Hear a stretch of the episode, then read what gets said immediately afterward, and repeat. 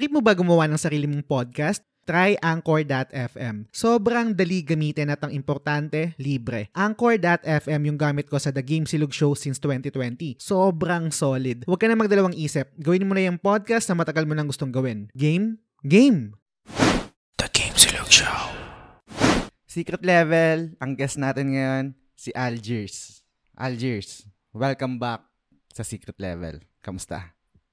What's up? What's up guys? Ah, ako'y nagbabalik dito, no? Ah, meron na akong episode dati kay Sir Jazz, yung ah, anime at video games, yun. Pero ngayon ako'y nagbabalik naman. Ikaw, sir, kamusta? Ayos naman, um, tawag dito, busy sa trabaho. Pero gusto ko lang sabihin na um, excited ako sa episode natin. Isa ka sa mga, I can say, fan favorite ng TGS community. Lalo na yung isa sa mga famous na na-discuss natin dito sa episode mo yung hindi ko Pag mo lang nababanggitin. mention, nabibisit ako, triggered talaga ako sa anime na yun eh. Triggered talaga ako kasi natritrigger ako dun. Sige, sige. Hindi natin siya babanggitin dahil request mo yun. Pero for this episode, no, nagbabalik ka. Ano yung gusto mong pag-usapan ngayon sa secret level, Algiers?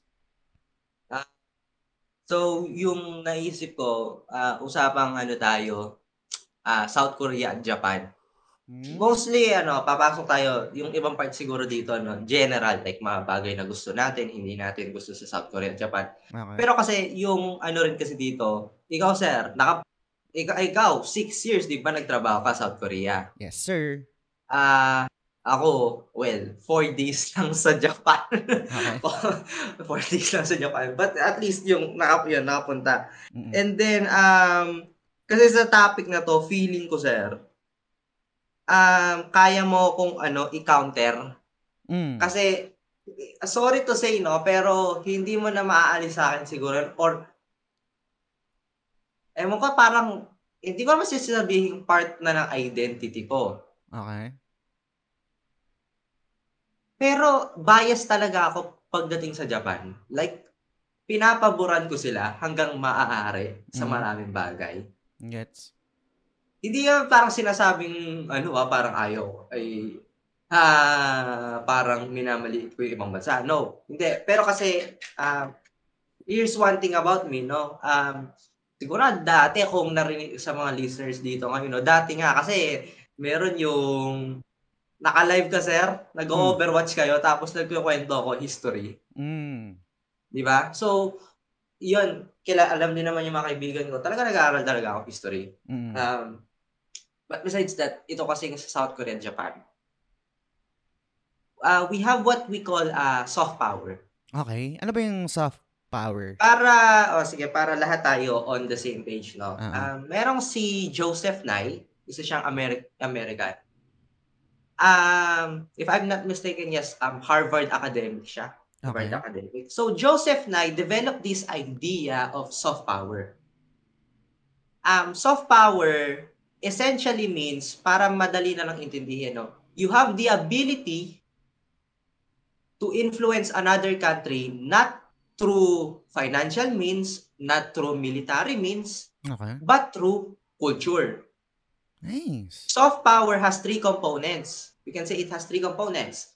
First of all, cultural appeal.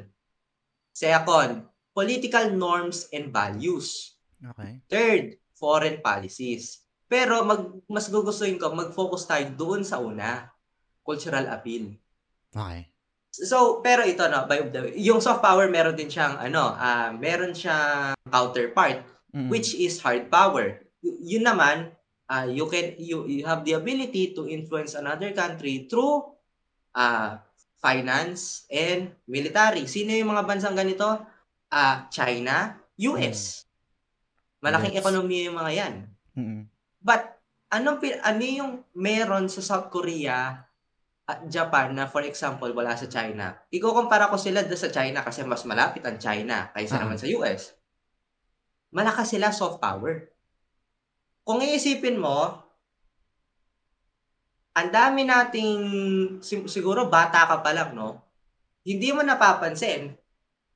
But slowly by slowly, actually you're being influenced by these two countries. Okay. Simulan natin. Tayo mismo, sir, gamer tayo, di ba? Mm. And kung iisipin mo, for example, ang Pilipinas, sa Pilipinas, no, kung hindi Nintendo ang nilalaro, PlayStation. Okay. So, you see, that is a product of soft power. And dun sa soft power na yon, halimbawa, video game tungkol sa mga ninja.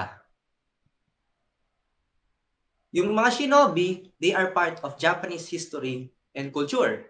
Mm. Of course, wala nang shinobi. But, for example, Naruto. Ayun, di ba? Mm. And then, kala mo na, pagtanda mo, naalala mo pa rin yon. And then, you will branch out into uh, other anime and maybe other video games and then maybe other parts of Mm. Japanese culture. Di ba?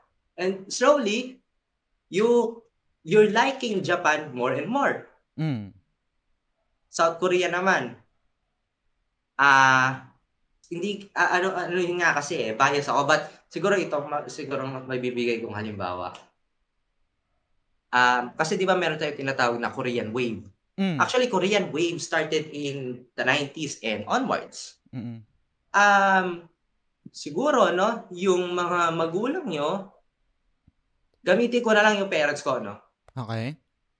one of my first experience of what maybe Korea looks like or what Koreans look like in the first place is yung parents ko, yung sa parents ko. Um, dati wala namang Netflix syempre, di ba? Wala namang Netflix. Mm. Mm. Sir, alam mo ba yung ano, bibili ka ng CD tapos pa- parang buong series yon di ba ganyan? Oo naman. Oo. O, di ba ganon? Mm. So, yun yung una kong experience of parang nakikita ko ano yung buhay ng mga Koreano. Ganon. Yung parents ko nanonood ng ganon. Um, and actually, my father studied Korean. Nice. Fluent siya Yes. mag-Korean? My father studied Korean. Um, so here's the thing. My father is actually a doctor. Um, he met this Korean at pumunta siya rito sa Pilipinas. Okay. Parang dito siya nag kasi meron yung tinatawag na residency internship ganyan ganyan. Mm, mm, mm. Parang parang OJT on on the job training Ah. parang ganon. Dito siya parang nag-practice muna. And then hindi ko alam yung kwento basta naging kalapit niya tong Koreanong to.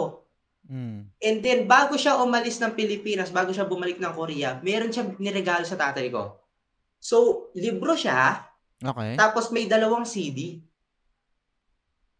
Ilala, papanor, sasabayan mo yung CD, tapos binabasa mo yung libro. Tapos matututo ang Korean. Mm. Tapos meron din yung ah, practice Ah, ng sulat. Hangul. So, doon, paunti-unti, yung daddy ko, natuto siya mag-Koreano. Pero yung Korean niya, hindi yung sobrang lalim na fluent. But Ah. nakakaintindi siya. Okay.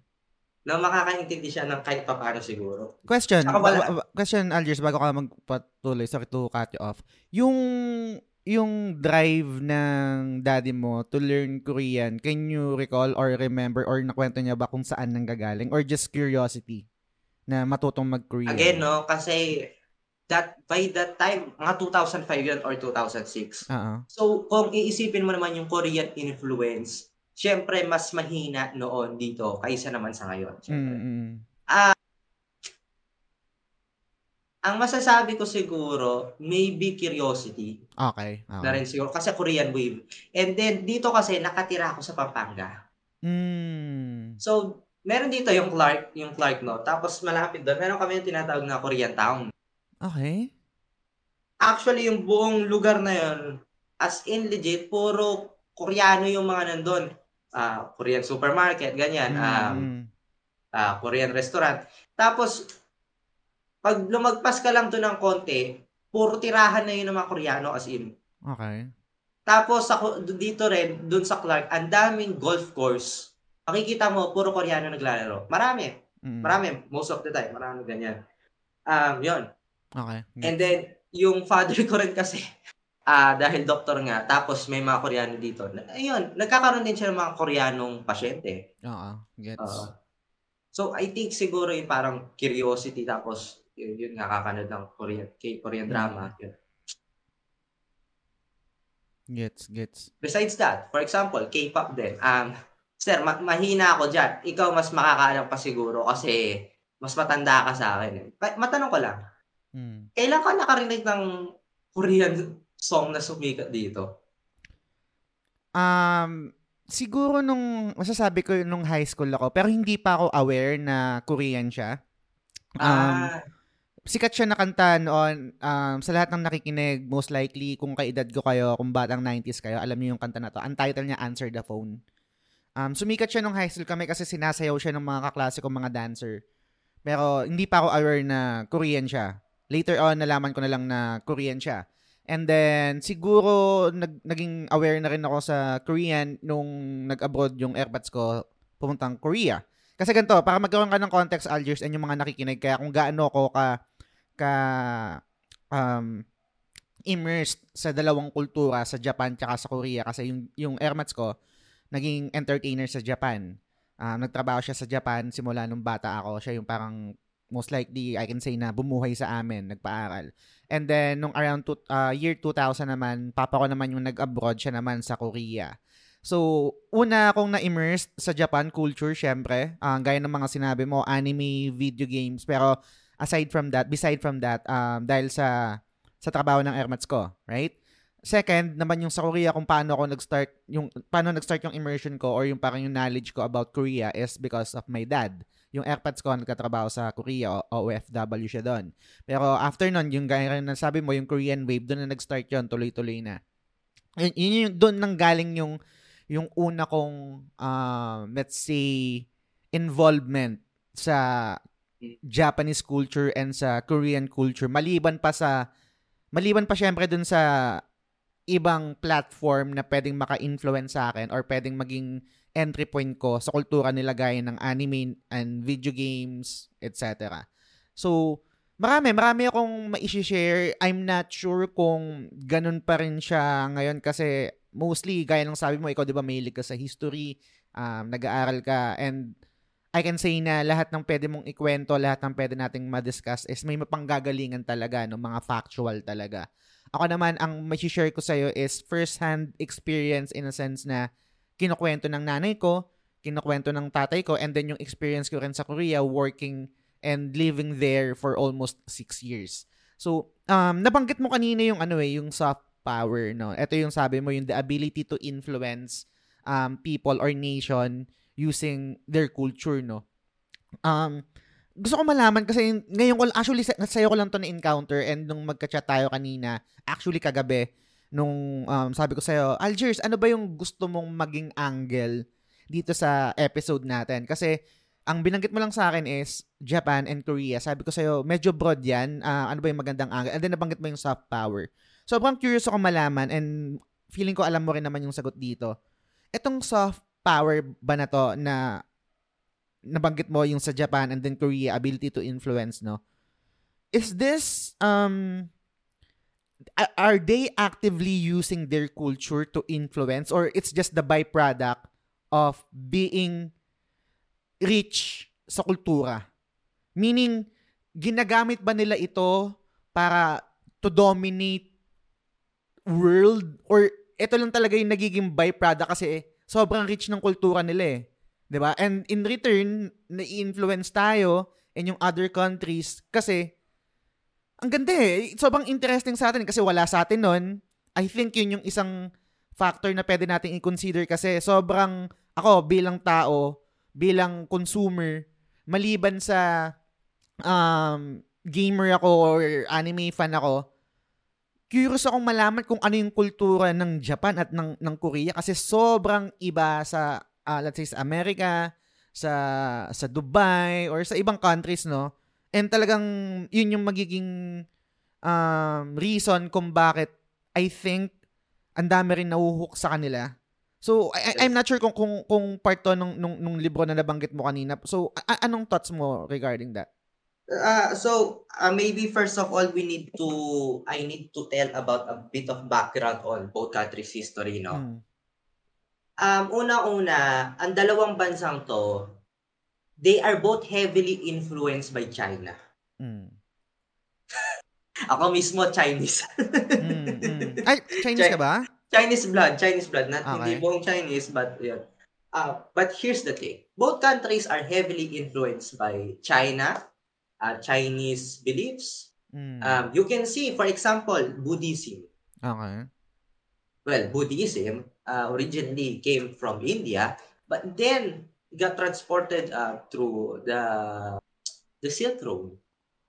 Uh, pumunta yan ng, for example, Tibet, tapos napuntang China, tapos Mm. yung mga Chinese pinakilala sa mga Koreano, and then yung mga Japanese naman nakuha rin sa, sa mga Koreano and Chinese. So, Mm. you see there is a connection. For example, in that. Uh, even in the handwriting, di ba? Mm, Chinese mm. characters yung mga yan. Actually nga, kaya nang invento ang ano eh, ang Korean writing system, yung tinatawag nating Hangul. Mm. Ah, actually kasi yung ah, the Chinese writing system is almost incompatible. Maybe it's incompatible talaga, no? Kasi ang hirap niya, like, magsusulat ka ng, ah, siguro correct nyo na lang ako siguro, no, kung meron dito nakakalam ng ah, Korean, lalo na. Um, pag nagsulat ka ata kasi ng Korean, Mm. pag sino, alam mo, yung sa isang salta, no, susulat mo siya into Chinese, parang ang hirap. Mm. But si Haring Sejong, ginawa niya tong Hangul para mas mapadali. yes. No? Um, but yung mga Hapon naman, may dinevelop din sila yung, well, noong una, purely Chinese characters, but they develop also hiragana, katakana for their own usage. Mm. Um, so, you see, may connection, may similarities. Um, but ito rin kasi, um, dito naman, sana, sana, ayun. But, of course, eh, hindi ko na ano yung maraming bagay, no? Mm. Start tayo doon sa 1853. Okay. Actually, alam mo, sir, kung i-describe ko yung parehong bansang to, isa lang ang description ko sa kanila pareho, speedrunner. Okay. Bakit? Literal na speedrunner sila. Alam mo bakit? Mm.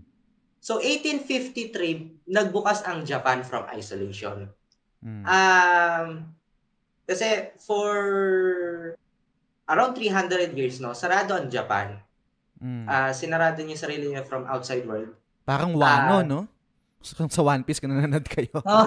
sinarado niya sarili niya Okay. for like 300 years to protect itself from external threats. It wants to, especially for example, uh, Japan wants to protect itself from Christianity. Mm. Ah, kasi nakikita niya it's a threat that can destabilize Japanese society, okay. no? And Christianity might be used as a way for Japanese downfall. So babagsak yung bansa. Gets. For example, tayo, um, oo, we are united by Christianity, but it was also used by the Spaniards, you know, to colonize us. Totoo. Di ba, di ba? Mm. So may hidden agendas. They want they say they want to uh share the faith, Oo. but you know they have different motives also. Totoo. And that's what the motives, no? Japanese Oo. feared. Mm. Anyway, in 1853, Japan opened itself because the US forced it. The United States of America forced it. So Commodore Matthew C. Perry of the United States Navy, um, nakipag-usap siya sa mga Hapon, tapos okay, magkikipag-trade na ang Japan. But Japan realized one thing. Mm. It needs to adapt to the modern era. Okay. Rapidly, rapidly. Al- alam nyo, here's one thing I realize. Yung taong pinanganak sa 1853, probably, probably, no? Ah, ang ikukwento sa kanya ng tatay niya, paano mga paano mangisda, siguro ganyan, no? Mm. Pa- paano magsaka. Pero yung taong pinanganak na ito ng 1853, kung may anak siya ng pagdating ng 1903, hindi pangingisda pagsasaka ang kwento niya. Alam niyo ang kwento niya? Pakikipaglaban sa ano, ah, First Sino-Japanese War. Kasi Mm. itong Jap- Japan, sinabi ko isolationist, but nag-advance siya rapidly na umabot sa punto na kung ano yung mga, alam ba, ano yung technology sa West, Ah. na-replicate niya agad. For example, mga tren. Mm. Nakagawa sila agad ng mga tren. Ah, elektrisidad. Mm. Nagawa din nila. Tapos modern medicine, nagawa rin nila. Mm. And then, yun, ah, sadly, Japan became an expansionist country. They want to expand their power. Mm. That's why by 1910, they already conquered, um, tawag dito, nasakop nila ang Korean Peninsula. Mm. And that's a sad thing. That's why if you will, um, siguro sir, baka you can back this up, no? Mm. Doon sa Korea ba, pag, siguro nakakausap mo sila about Japan, marami ba sa kanila talaga ayaw sa Japan? Yes, lalo ng mga matatanda. Mga bata hindi na yung yung let's Hindi say na, pero millennial. mara, kasi yun nga eh, na, nakita nila yung ano yung pag, yung hirap na nadanas nila dahil sa mga Hapon. And actually, the reason why Korea is split into two, you can trace it back to the Japanese. So thank you, Mm. Japan. Isa yun sa mga bagay na hindi ko gusto sa kanila. Dahil sa inyo, itong bansang to nahati. Mm. Meron meron doon ano tangent lang Algers no. Um related doon sa kinukuwento mo yung Japan and Korea yung relationship nila. If I'm not mistaken, I think it this is around 2018 or 2017 yung nagkaroon ng issue na gustong ipatanggal ng Japan yung ribulto kasi merong ribulto or statue sa Korea to commemorate or to remind people about what happened before sa laban ng Japan and Korea.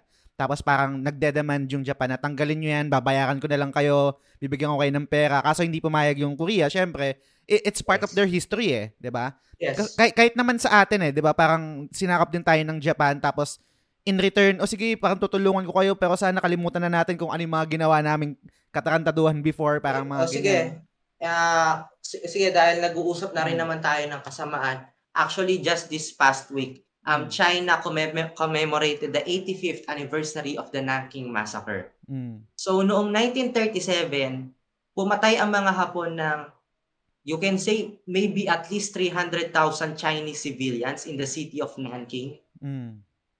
It's literally called the Rape of Nanking. Mm. Ang dami nilang ni-rape, pinatay.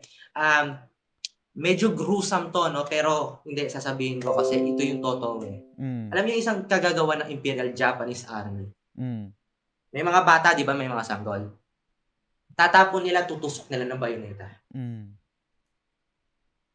Alam, pag naisip ko yun, parang, alam mo, yung mga Hapon, they want, they, for them, honor is important, di ba? Mm. Saan yung dangal sa pagpatay ng bata? Walang dangal dun. Mm. Di ma- walang respeto dun. Totoo. Alam, kademonyuhan talaga yun. Hindi ko maintindihan paano nilang nagawa yun. Meron akong question sa'yo, Algiers. Uh, that being said, no, na, nabanggit mo yan yung mga gruesome na ginawa ng Japan. First question is, kasi nabanggit natin yung soft power. First question is, I can say na, correct me if I'm wrong ah, um, based dun sa nadidiscuss natin, hindi naman soft power yung ginagawa ng Japan before, right? Ah, i- Sa, teka lang, hold your thought. dyan. Uh, uh, hold your thought muna. Dalawa yung question ko sa'yo. Parang ibato ko lang Ah. muna to. Yun yung una. So, ang question ko doon is, kailan nag-transition yung Japan using soft power? Kasi before, sobrang, ano nila, Yes. di ba? Di ba? Ah, darating tayo dyan, pero Ah. teka lang, hold your Ah, thought. yung Patapusin mo muna ako, Algiers. Patapusin mo muna ako. Se- second, second question is, considering yung mga nabanggit mo, kung gaano kagarapal, kagruesome yung Japan, bakit bias ka pa rin sa kanila? Bakit gustong gusto mo pa rin sila? Considering yung history, dark history na meron sila. So, yun yung two questions ko sa'yo. yung, yung sa ano, yung una, darating tayo dyan mamaya, pero yung sa pangalawa, sige, sagutin ko na nga. Okay, kayo. sige. Um, actually, that's it nga eh. That's the power of soft power. Um, Ganda na. That's the power of soft hindi, hindi ko na sinasabing yun yung kapangyarihan, no? But i- i- ito yung ibig sabihin ko. Okay. Yung Amerika na lang. Mm. Marami sa atin gustong pumunta ng Amerika. Ah, land of opportunity, like ganyan-ganyan. Ah. But tandaan din natin, sa mismong Amerika, yung mga, for example, Black American, ang dami sa kanila talaga nakaka-experience ng racism. Kaya di ba nagkaroon ng Black Lives Matter movement? Okay. Tapos meron ding mga raci- racial attack sa mga Asians. Totoo. Lalo na nung nag-ano yung COVID. Hindi hindi man Chinese na atake. But again, marami pa rin ano taong pumupunta doon for example, ah nagsisipag kasi nakikita nila yung bansang yun, mabibigyan sila ng oportunidad magkaroon ng mas magandang buhay. Mm. Di ba? And when it comes to Japan, I like actually that's that's the thing. I like it and I hate it at the same time. Okay. I like some things about it. I hate some things about it. For example, yung work culture nila, yung pagiging over, yung na-overwork sila. Mm. Ayaw ko magtrabaho sa ganung lugar. Mm. Ganung corporate job. No. They even have a Japanese word. Nakalimutan ko exact no, but, but ganito yung meaning niya in English. Working until death. Mm. Korea may ganyan din. Working until death. Sa mga Koreano ba may ganung termino? Walang termino pero ganun din yung kultura nila. O si, see, Work, hindi mo work, gusto niya work, magtrabaho work, sa work. ganon. You, you, you will become a corporate slave. Kung Pero yung yung dun sa punto na yun, Algiers, I'm not sure kung same sila ng pinanggagalingan. Hindi ko rin kasi yung histo isa na isang root ko I think kung bakit ganun yung yung Koreano no in, terms of working yung talagang mahabang trabaho overtime kasi galing sila sa mahirap na bansa meaning Yes, ayaw na nilang bumalik that's true. doon kaya ayaw That's ayaw true. nilang kaya parang ayaw nilang ibiga ah, bumalik sa pagiging mahirap kaya trabaho sila ng trabaho ng trabaho ng trabaho Yeah, I'm not sure kung ganun true. din sa Japan. Kasi I'm not sure kung nanggaling sila sa kasing hirap na katulad ng Korea eh. Yung Korea kasi bigla na lang nag-boom eh. I mean, yung, Yeah. yung ra- sobrang rapid yung yung pag-boom ng industry ng Actually, economy that's, ng Korea. yun eh. nga, yun, kaya yun, okay, sasabihin ko na. Kaya sinasabi ko silang speedrunner. Kasi for, lalo na yung Korea speedrunner yan. Why? Ah, by 1950s, when the uh, Republic of Korea was established, ah mahirap na bansa talaga. yun. As in, Mm. napakahirap na bansa. Totoo. oo. Um, halos walang infrastruktura. Walang wala. Mm. But, ah by 1990, they are one of the fastest rising economies in the world. Mm. So, Diba? so, so, speed so, run, kung, literal na speed run. Ganon din ginawa ng mga ng mga Hapon in 18 for example 1853 to Hmm. 1903. That's a literal speed run. Mm. Pero ang ang ang gusto ko malaman sa iyo Algiers no, kung kasi nap, na, napag-usapan natin yung yung pagiging hard workers na itong mga tao na to. Maliban maliban doon sa nabanggit ko kanina, meron din bang ganun yung Japan? Kasi ako doon sa experience ko, the, the the reason why they're doing it, lalo na yung mga matatanda kasi gusto nilang i-hold yung ganong boom ng economy eh. Na ayaw Yes. nilang, kaya yung mindset ng mga matatanda, work, work, work, work, sobrang importante sa kanila for the sake. Kunwari, um, meron akong nakausap, nakausap doon na Koreano. Bakit parang mas pinipili mong mag-overtime kaysa spend yung yung oras mo sa sa family mo? Kasi kadalasan ganun eh. Kahit mga boss nag-overtime din ng sobrang haba.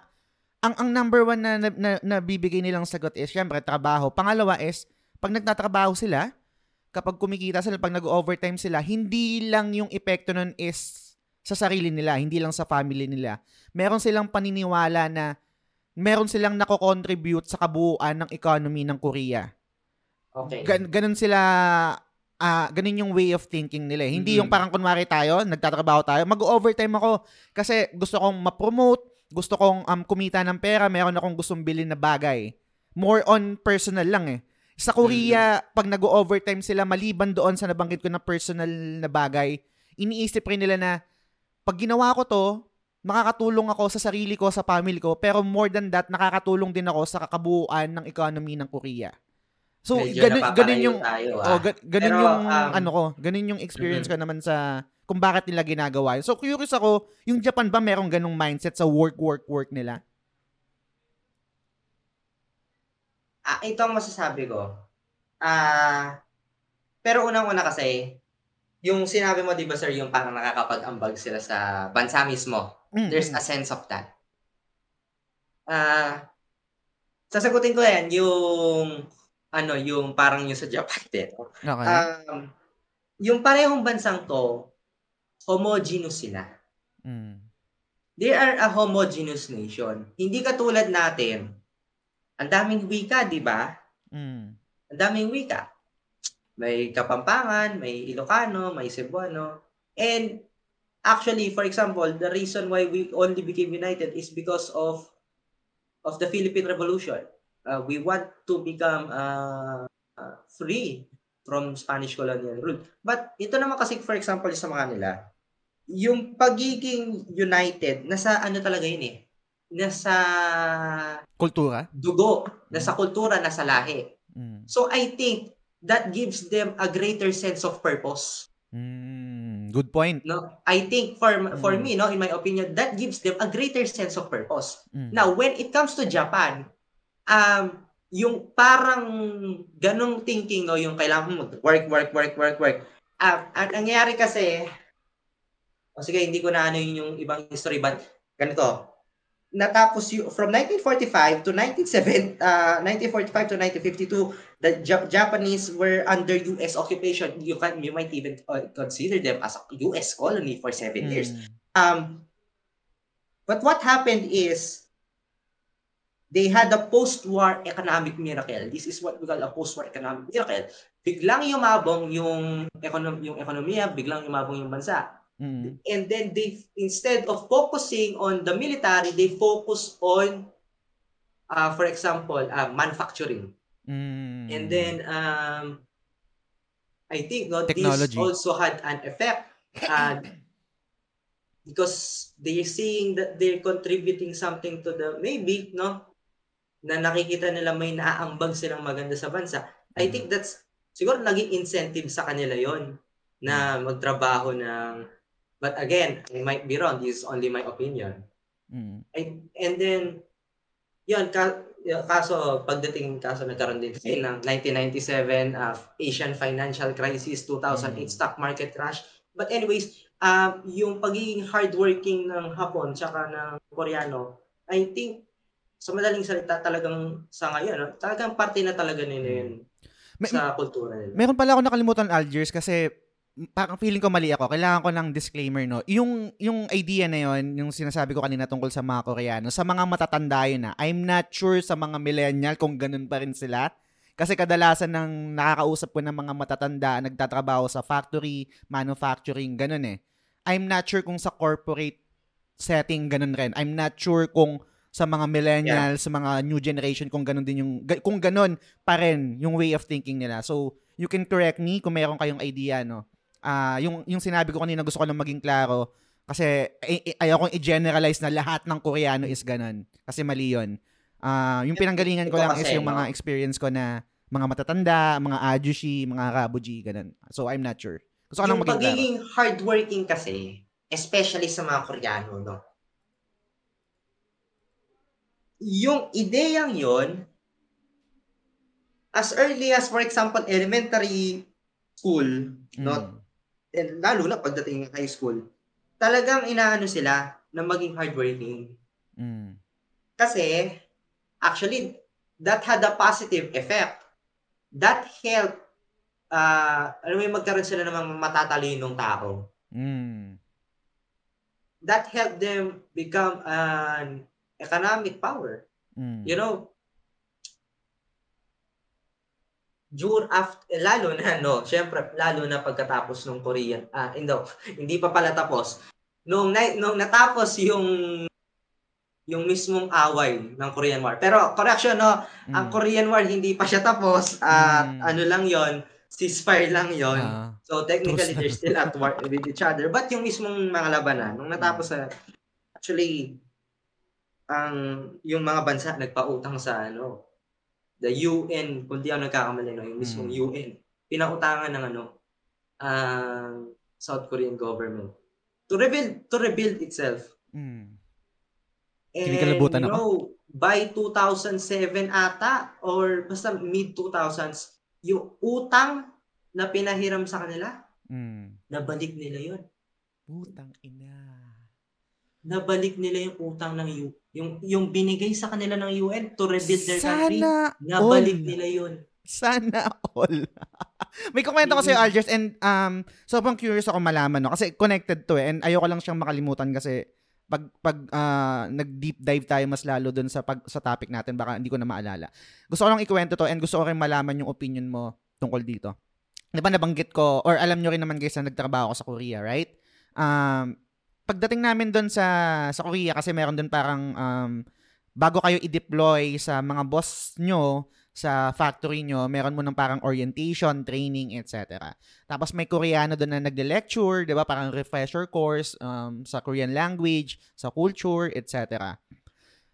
Meron doon isang Koreano na um, I'm not sure kung intention niya magyabang or magflex or talagang curiosity lang kung bakit niya natanong to. Ang sabi niya dat, ang sabi niya nung nag-explain siya ng Korea, sabi niya, alam, alam niyo ba guys, ang Korea sobrang laki ng ng utang na loob namin sa sa, sa Pinas, sa, sa inyo guys kasi Yeah. um, nung sa Korean War, um, tinulungan Yes. nyo kami, ganyan, ganyan. Nag, I, I'm not sure kung si Ramos yata yung president doon. Correct me if I'm wrong. Basta yes, nag, totoo yan. ah, nagpadala kayo ng mga sundalo nyo. Tapos ngayon, um, Korea, sobrang nag, nag-boom na so malaki yung, malaki yung utang na loob namin sa Pilipinas. Pero bakit ganun? Bakit yung, bakit yung Pilipinas, imbis na ganito tayo, nag, parang nag-uunahan or parang ano, ba- bakit yung Pinas parang bumaba pa, bumagsak pa or naging stale? Ah, Tapos okay. merong, teka, teka lang, bago mo sagutin, hindi pa ako tapos. Okay. Um, mer- merong sinasabi yung Koreano dito, eh, ito yung parang masakit Algiers eh. Ito yung masakit na sabi niya sa amin. Sa mga mga estudyante, sabi, alam niyo kung bakit? Tinanong, tinanong. May mga nagta- may mga nagtaas ng kamay, sabi, um, kasi po kurap yung mga leader sa ano eh, sa sa Pinas eh, kaya talagang naghihirap yung Pinas eh, ganyan ganyan eh. Tapos sabi nung Koreano, to tell you honestly, marami ring mga um, politician na kurap sa Oo, Korea. dahil mga chebol. Mm, Mga chebol dyan, oo. dami yan. Pero hindi ko sinasabi or hindi ko gina-justify sabi ng Korea, hindi ko gina-justify na tama yun ha. Pero marami rin, marami rin mga ma- marami rin mga politicians na corrupt dito sa Korea, same sa sa inyo. Pero I think ito yung reason kung bakit nag-boom yung Korea at yung Pinas hindi. Alam mo kung anong sabi ng Koreano? Sabi sabi. Kasi kami, mahal namin yung Korea. Kayong mga Pinoy, hindi nyo mahal yung Pilipinas. Yun And- na nga. And, and sabi ko, utang ina. Na paano, oo nga no, parang hindi tayo ganun ka-patriot sa sa bansa natin, Mm. unlike sa kanila. Kasi kung, sa, kung, kung, kung ganun yung pagiging basehan natin, marami ding gago sa Korea. Marami ring mga, mga kurap katulad sa atin. Pero bakit Yes. nag-boom? Hindi ko alam. A- Yun anong nga. thoughts mo? Anong thoughts mo tungkol dun sa, sa statement na yun, Algiers? Sige, ikumpara ko yung Pilipinas sa South Korea. You know, again, I already said, South Korea, well, actually, the whole Korean Peninsula is a homogeneous nation. They're only separated by ideologies. But when it comes to blood, yes, they are they are a homogeneous nation. What is the difference of the Philippines to the Korean people? Mm. Simple. Marami tayong lahi. Bakit? Doon pa lang sa ano, panahon pa lang ni, I, I, I will be straight to the point, no? Go, go. Doon pa lang sa panahon nila Aguinaldo at Andres Bonifacio, Mm. nakikita mo na ang pagkakahati-hati ng katipunan. Mm. Yun yung isang bagay na kakalungkot. Kaya nangyari, nagkaroon ng factionalism, regionalism, you name it, kahit anong sabihin mo. Mm. The point is, ano, parang dito, yung sa, hindi, gusto ko ako yung boss. Tapos Mm. sabihin, hindi, gusto ko ako yung, ah,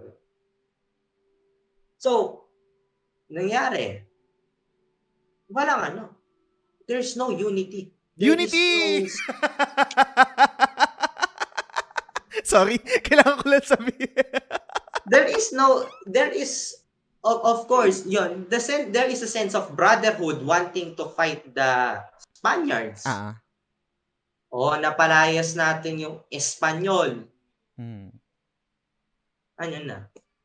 Ano na yung magiging dahilan pa natin para magsama-sama? Mm. Kung iisipin mo.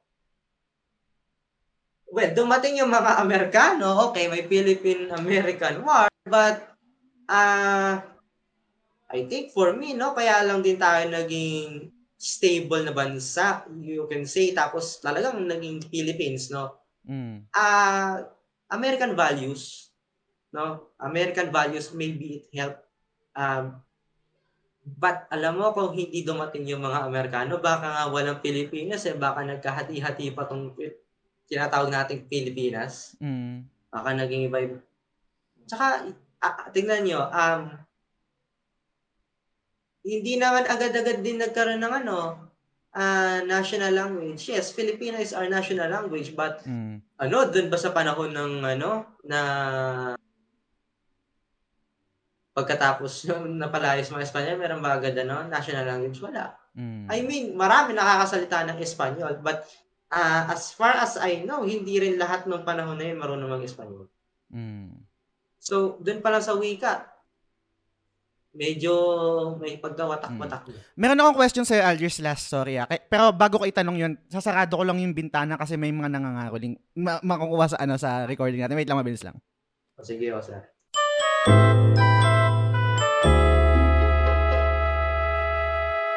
May, may tanong lang ako, Algiers, kasi hindi mo hindi mo yata siya nasagot kanina dun sa nung tinanong ko sa'yo. Gusto ko malaman, nag-agree agree ka ba doon? Na bilang Pinoy, hindi natin mahal yung bansa natin? Yun ang sabihin ko, bawat bansa iba-iba. Siguro kailangan lang natin humanap ng paraan. Yung talagang magiging ano ba, yung yung rason na yon dapat matatag siya Okay. para maging dahilan para mahalin natin yung sarili nating bansa. Mm. Ah, kasi ito ano, yung ibang bansa kaya sila natatatag bakit? Um iisang relihiyon, Mm. iisang lahi. O kaya meron silang ano pinaglabanan. Okay. At yun yung sa atin. Pinaglabanan natin maging malaya mula sa Espanyol. Mm. Eh kaso, o ngayong malaya na tayo, sapat pa ba yun na, sorry to say, no? Sapat pa ba yun para, ano, magkasama-sama tayo? Unity! Unity lang, guys. So, walang, yun yung ano, yun yung parang nagiging mahirap tuloy. Mm. Ah, ito, no? Biga, napupunta tayo Philippine, ano, eh, setting, no? Pero, halimbawa, aminin na natin to. Pag merong tayong presidente, kahit sino yan, Mm. oh, galing siya sa ganitong probinsya, asahan mo, for the next six years, Mm. marami siyang proyekto para doon sa probinsya niya. Mm. Totoo yan. Mm. Totoo yan. Totoo. Kaya ka- kami, dalawa na naging ano namin dito. Diosdado Makapagal, Oo. GMA. Mm. Di ba? Totoo yun. Totoo. Kaya tignan mo, si Duterte, nung siya yung naupo, nag-focus siya sa Mindanao. Hindi ko sinasabing masama. Oo. Pero actually, it's long overdue. Mm. No? Matagal na napag-iwanan ng Mindanao. Kailangan naman talagang i-develop na. So, So, at siya magandang bagay yun. mm. Pero, Kaso, Algiers, no? yun, yun sige, nga sige, lang, sige. Finish your thought. ano, syempre, nagiging ano din, yun yung nagiging dahilan kung bakit yung iba, o parang ayaw mo na sa amin, ayaw, parang ayaw mo yung lugar namin, kaya di parang siguro ayaw isipin nila, ayaw atang i-develop ng tao. Mm. So, parang nagiging dahilan siya ng pagkakahintay pala. Totoo, totoo. Yun yung sa akin, ha? Pero pero ito Algiers no kasi I'm na, na, nalilihis tayo and um sobrang nerd shit ng napag-uusapan natin. Alam ko marami ka pang gustong i-discuss, marami pa tayong pwedeng mapag-usapan. Pero mag-ano muna, mag-ano muna tayo pare, um, tawag dito, mag, mag-lay low muna tayo. Pag-usapan naman natin yung mga sobrang interesado na interesado tayong parte ng Japan tsaka ng Korea. Pag-usapan natin yung video games, pag-usapan natin Sige, yung sige, anime. Masyado tayong seryoso eh, no? Pag-usapan Parang natin. seryoso eh. Ah. Unang kala parang unang kalahati. Sige. Totoo, totoo. Pag-usapan natin yung anime, pare. Yun, Actually, mm, sige, ikaw muna. Go, go, go, ikaw muna. ang anime, that's one of the greatest assets of Japan. Sasabi mo. More than video games, do you think? Video game, anime, those two are yung isa sa mga pinakamalaking asset nila. Mm. no, masasabi ko. Because just those two really brought attention to them. Mm. Actually, not necessarily ano eh, video game or ah, anime ang sasabihin ko eh. Mm. You know, isa pang gustong bagay ko sa mga Hapon, storyteller sila. What do I mean? Ang galing nila mag-isip ng kwento na kung iisipin, o parang, ba't hindi yun naisip ng ibang lahi? Mm. Bigyan kita ng example sa Buko no Pico. An ano? Wala, wala, wala. Sorry. Okay. Um, Gundam na lang. Okay. Yun, dahil pareho tayo. Mm. Ikaw mas ano ka, mas mas Okay, knowledgeable yung- ka. Tsaka mas fan. Yung US, merong Star Wars. Mm. But itong Japan, meron siya Gundam. I mean, yung naging inspiration dun, yung World War II and ganyan. Okay. But, besides that, for example, uh, the grand uh, the grandfather of anime, no? si Osamu Tezuka, isa sa mga pinakasikat ng ano, Astro Boy. Mm. Astro Boy. Ang dami ta- tao kilala si Astro Boy. But, o sige, ibahin natin, yung talagang pumatok. No, yung talagang, alam, na, na, nakikita ko sa mga hapon, they can build a genre, para kung iisipin mo kay they, they can build a genre out of nowhere. Isekai. I mean, maybe siguro, oo, sa West, merong parang something similar to Isekai. But when you say Isekai, you think of Japan. Mm. Di ba? They, they make stories. A- ang simple ng ano, ang simple ng, actually, kung isipin mo, napakasimple ng plot. Mm. Kung hindi na reincarnate into another world, transported into another world. It's the same, same, same plot structure. Iba-iba nga lang kwento, but the essential ingredient is there. Tapos ito, yung kultura nila, kaya nilang integrate sa kwento nila. Ac- They, they have, actually, yun nga, dahil sa sobrang haba ng kasaysayan nila, ang dami lang pwedeng pagpilian na, ano gagawa ko ng kwento tungkol sa ganitong bagay. Halimbawa, mga samurai. Mm. Oh, we have Bleach. Di ba? Bleach. Oh, may mga katana. Sa mga shinobi, oh, Naruto. Mm. Di ba? Ah, gusto mo ng psychological, but at the same time, mayroong pagka, ano, ng mecha. Manood ka niyo Genesis Evangelion. Mm. Gusto mo ng ano, um, parang futuristic cowboy, manood ka Cowboy Bebop. Mm. Di ba? And sobrang gaganda ng mga ito. Nakita yung mga sikat na tao, lalo na, ano na, gusto sila. Meron si, ano nga eh, ah, meron yung parang isang tweet, sa, tweet sa Twitter, tinanong si Elon Musk, anong recommend mong anime? Sinabi, ah, Full Metal, Death Note. Mm. So you can see the impact. Di ba? Ah, but, when I compare it to Korea, yes, we have um, Parasite, ganyan, ah, Squid Game, Mm. but they're a bit late to the game. So, ang yung, tapos ito pa, eh, gamitin ko example talaga, no, isang edge talaga nila is gaming. Kasi yung mga Koreano, kung iisipin mo sila, iba yung cult- gaming culture nila sa mga Japanese. Yes. Ang mga Koreano, ma-online. Actually, there's a story behind that, but I will not go any further kung bakit sila ma-online gaming. Pero kung tignan mo yung mga Hapon, sinong hindi nakakakilala kay Kojima? The name itself, wow. Tapos, revolu- alam mo, isa, ta- tapos ito pang isang gusto kong na, ano eh, sige, pasok ko na rito. Kahit anong pasukin nilang fields, parang may kaya silang iambag. Oo. May kaya silang iambag na kung saan maraming tao, hindi lang sila, Mm. nagbe-benefit. That's why I like Japan. Mag-comment ako dun sa sinabi mo in terms of anime, um, yung genre, defining storytelling ng, ng Japan. I think more than that, ang magaling sa Japan is they can use a concept and make the, make it on their own. Kaya nung, Yes. gaya nung nasabi mo kasi yung sa Isekai, no?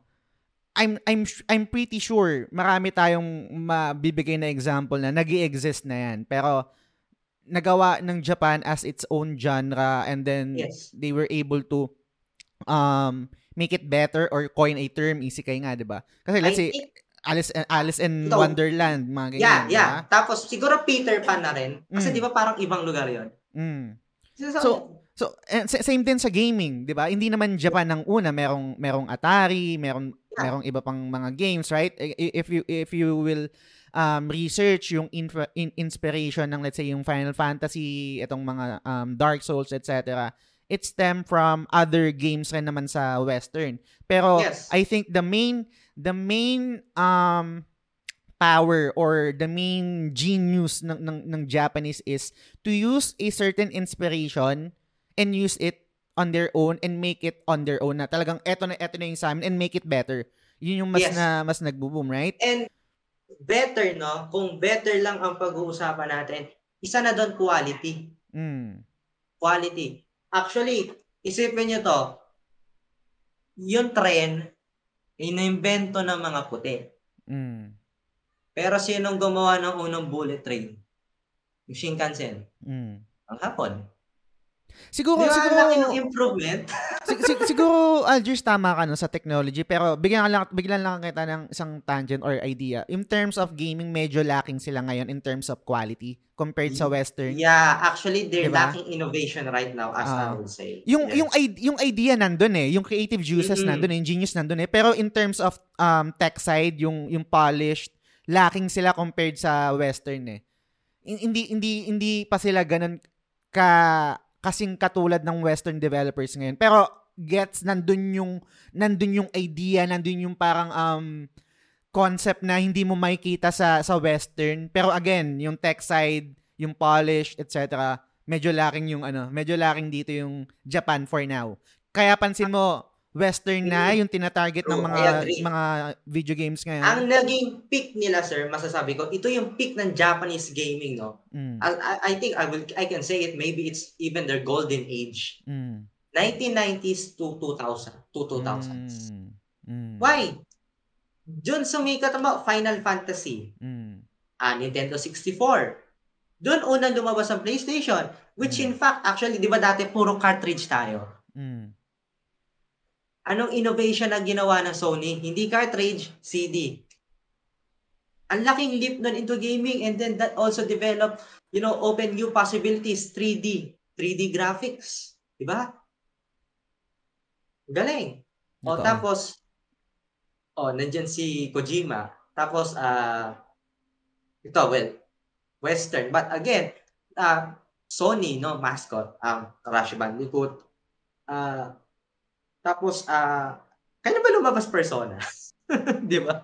90s. Pero hindi siya ganun pa Ah, kasikat 90s eh. daw. Mm, But- PlayStation 1 era.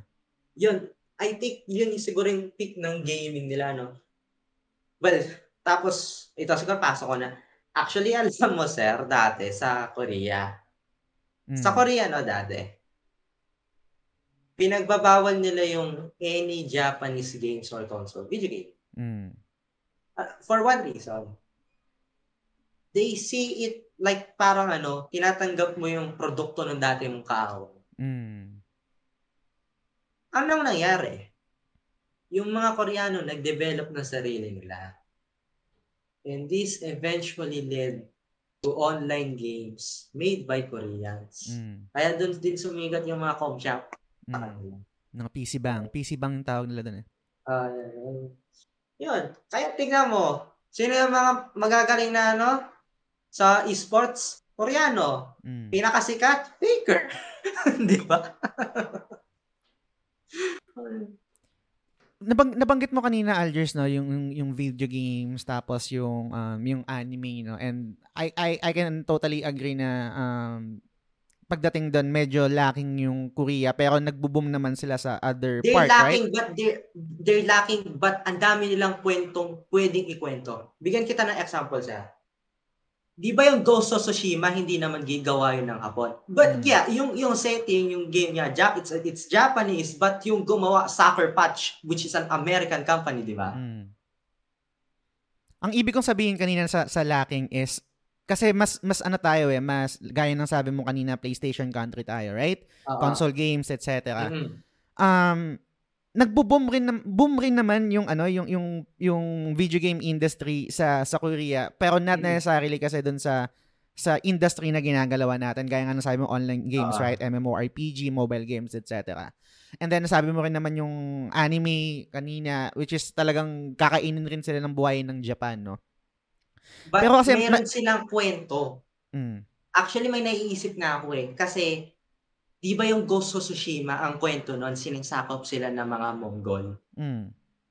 Ibahin natin yung narrative. Team Jin War.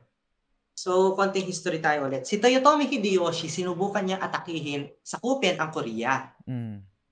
And actually, one of the most uh, famous uh, Korean uh, leaders during this time is Admiral Yi. He developed these uh, kinds of ship which we call turtle ships. Mm. Lahat ng sides ng barko, puno ng kanyon. Mm. Tapos yung bubong, sarado siya. Tapos yung bubong, puro spike. Kasi dati, ang naval warfare, tatalon ka sa barko ng kalaban. Mm. Hindi makatalon yung mga Korea, yung mga Hapon. Kasi yung bubong, puro tusok-tusok. Mm. So, masasaktan sila. Tapos yung mga barko nga, puro kanyon. So, lahat, lahat ng ano, barko ng mga Hapon lumubog. Walang namatay na Koreano nung araw na. Mm. Kung gagawin mo setting yon yung Imjin War, ang dami mong makakwento doon. Like, si- alam mo ba, Korean soldier ka, tapos kalaban mo mga Japanese. Mm. Sa akin, ang astig ng kwento yun, bibilin ko yung game na yun. Depende. Et- Ito, ito Algers, no? Nasasabi natin yan kasi, um, I guess, hindi pa natin siya na-experience and curiosity rin, right? In, in terms of business side kasi, kailangan meron ng set or let's say projected profit or projected or potential consumer itong mga bagay na to. Gets ko yung gravitas or yung yung ganda rin ng Korea, yung history nila, etc. Pero hindi kasi sila kasi inter- interesting ng, ng Japan eh Ah, yung yung, yung in- inherently globally mas interesado yung tao sa Japanese culture. Ngayon na nagkakaroon Yeah. na, ngayon na nagkakaroon na ng ng Korean wave, yes, mas na- mas nagiging interesado na tayo, pero I'm not sure, one, I'm not 100% sure kung kaya mag-translate nun in video game. Unlike netong Japan, Persona, Final Yeah. Fantasy, yung mga ganyang bagay, Yakuza, 'di ba? Parang so, so- sobrang ingrained doon sa industry at sa at doon sa platform ng gaming na na tumatawid yung sinasabi mong soft power kanina. And that's totally fine kasi meron din namang ibang meron din namang ibang aspeto or platform yung Korean na nagagawa nila yon tulad ng drama, right? Um movie, right? Um mga Diba? idols, 'di ba? Yung mga ganyan. So, Yun, mas, yun, mas lamang sila doon. Mm, I think-. I think yun yung magandang balance in a sense na meron na i-offer yung Japan, meron din namang na i-offer yung yung Korea, no? Hmm. Pero kasi ito, ito yung ito yung iniisip ko kasi habang nagdi-discuss ka kanina no, yung history, nagdi-discuss ka ng yung, yung bias mo sa sa Japan, no? Yung sa experience ko kasi sa sa sa Korea nung nagtatrabaho ako doon, um sobrang hindi rin ako na-immersed sa kultura nila. Unang-una, ito yung, syempre yung disclaimer doon, syempre, trabaho, bahay lang ako and then video games, right? Pero katulad mo kasi ako na hindi rin talaga ganun ka-interesado sa history nila eh. 'Di ba? Kasi parang doon sa mga doon sa mga med, sa mga kinukonsum natin na media, medium. Let's say kunwari video games, anime, right? Meron ng innate curiosity to experience it firsthand. Ngayon, dito sa history ng Korea, kailangan merong magbigay sa akin ng parang selling point kung bakit gusto kong i-immerse yung sarili ko sa kultura nila.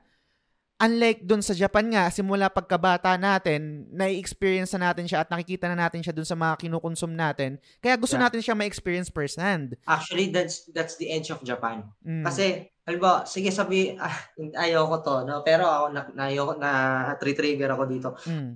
Ah, eh, wait, ano? Yung, di ba yung sasabihin nila yung anime, yung iba sasabihin nila cartoon yan. Mm. O sige, sabihin na natin cartoon. Yun nga eh, kasi di ba ang bata mas attracted sa cartoon kaysa naman sa live action, ganyan, ganyan. Mm. That's the edge of Japan. eh. I, I think yung Korea, hindi ko alam kung sila mismo walang gana. But para sa akin, there's a market pag sinubukan nila eh. Ginagawa, There's- ginagawa rin naman nila yun sa drama nila, sa k-drama nila. Di ba kaya nga tayo nai-immerse and gusto natin maging part, gusto natin gawin yung samgupsal, Yeah, gusto natin gawin. Pero But- in terms of video games, dun- yun yung Kung- sinasabi ko. yeah. Pero kasi, kung you start them young, no, kung yung ita-target mo, hin- bata, there's a possibility hanggang pagtanda niya dadalhin niya yung Exactly. pagkagusto sa Korea. Which ang Japan, nagawa niya ng successful. Like, ang bawa, Power Rangers. Di ba? Bawa, ah, Kamen Rider, ganyan. Actually, Power Rangers, parang binase lang nila yun sa Kamen Rider, eh, di ba? So, with, yon hindi yan anime. Ah, live action yon But syempre, yung mga bata, sasabihin, oy, astig, ang, gal- ang ganda, ang galing, di ba? Mm. Eh, kung yung mga Korean, mag-develop sila siguro ng something similar to that, there's a chance. Baka yung mga bata magustuhan din sila. And yung mga bata, ba, maaga pa lang, may interesado na sa Korea. Pero sa kabilang banda, gaya nga ng sabi ko, sa drama or sa ibang ibang medium na ibang platform, nagagawa rin naman nila 'yon. Yung yung Ah. sinasabi ko kanina na parang kasi innate eh, from, from the start bata nakukonsumo na and gaya nga ng sabi mo, parang growing up ma- mai-ingrain sa yun eh, yung curiosity na may experience yan ng first hand. Ganyan kasi um, 'di ba? Ako or yung mga ibang mga Korean fans, yung mga K-pop stans, right? um, gusto nilang maging immersed na rin or malaman kung anong meron sa Korea, gusto nilang ma-experience yung napapanood nila sa K-drama, I think yun naman yung bawi doon. Yun naman yung bawi ng Korea doon kung paano nila nagagamit yung influence nila in terms of culture. Kasi na, na tawag dito, na-highlight nila yun doon sa mga drama eh. I'm not sure kung, kung Yeah, familiar ka, di Actually, ba? yung ibang drama nila, kung iisipin mo, tourism ad. Di ba? Kasi, ang dami na ng Korean drama na, halimbawa, ang setting, magandang beach, magandang setting. Malam, bakit? Bakit nila, bakit nila gagawin doon yung setting? Mm. Kasi ano eh, yung mismong Korean government, sinusuportahan sila, binibigyan sila ng parang sponsorship or something Totoo. like that na, di ba? Mm. Ah, so, yun yung edge nila dun eh, pagdating Mm. naman sa ganun. Bibigyan, bibigyan pa tayo ng isang example no? kasi re- recent lang to Algiers. I'm not sure kung familiar ka. Gumawa kasi kami ng spoiler cast tungkol sa First Love. Um, based yan sa kanta ni Otada Hikaru na, na First Love. And um, alam naman natin kung gaano kaboom yung K-drama, right? And ka- gaano kasikat siya. Tapos parang meron merong isang um, talking point doon na nabanggit na hindi yung isang um, supporters ng TGS, I think si DJ, tapos si si Francis, hindi ganun ka excited sa mga J-drama kasi sobrang OA sila compared sa sa K-drama, right? Yeah. 'Di ba? Ano yun yung yung isang Sinubukan ko, actually, may sinubukan ako dating J-drama. Ah. Nasubukan ko siya dahil ah manga siya. Mm. You know, Anong J-drama. title? Anong but title? Nakalimutan ko na eh. Basta yung plot niya ganito, um, magre yung lalaki babae magre-renta ng apartment. Tapos, alam mo na nagkagustuhan. Ang Pero ito, ano, kung manga na naging J-drama, feeling ko pinaka-successful so far, Alice in Borderland. mm, mm. Oo. Alice in Borderland. But besides it, wala akong maisip eh. Kasi, Ah. dami, no? Pag yung mga manga or anime, ginawang live action, ang bubulok, promise. Ko, ang ano eh, overacting kasi. Yeah. Parang hindi, hindi kasi, Yeah, tina-translate nila na one is to like, one eh. Which is, ako, sasabihin, sabihin ko sa mga Hapon, no? Wag niyo na, sayang Napuputol ka, Algiers.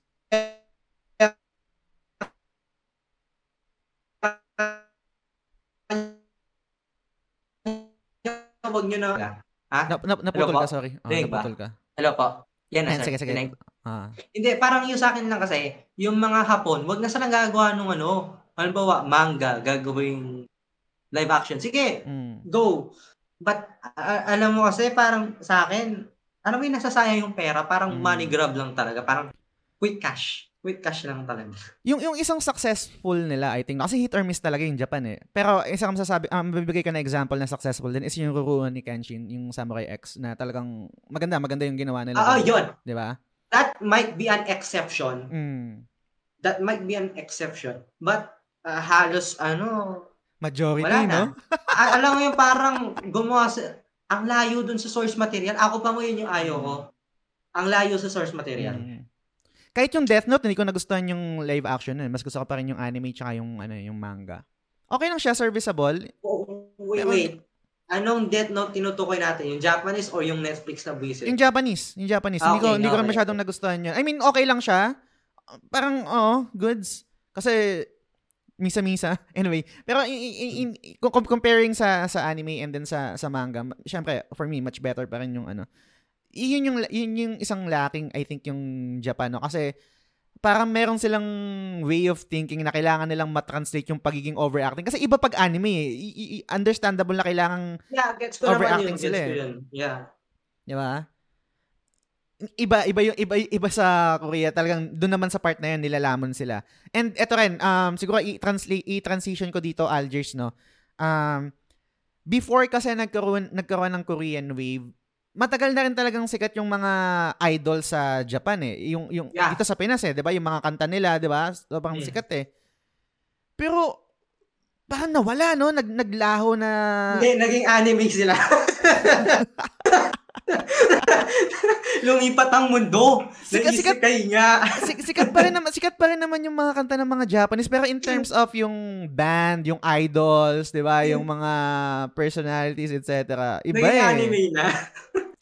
Iba eh, talagang nalaman Hindi, pero ito. Ah, ito. okay, napasok tayo sa ganyan. Um, siguro nabasa mo na to like article or nakita sa balita. Oo. Alam mo sir, yung, kilala mo si Hatsune Miku, di ba? Mm, mm, Alam mo yung lalaking pinakasalan si Hatsune Miku? mm. Weeb shit. Oh. Ay, nako. Tapos, ay, nako. Hindi ko alam.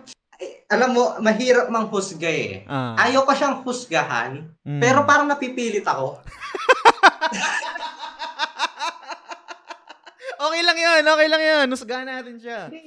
Wait, let me explain. Sabihin natin, pre, wala kang love life.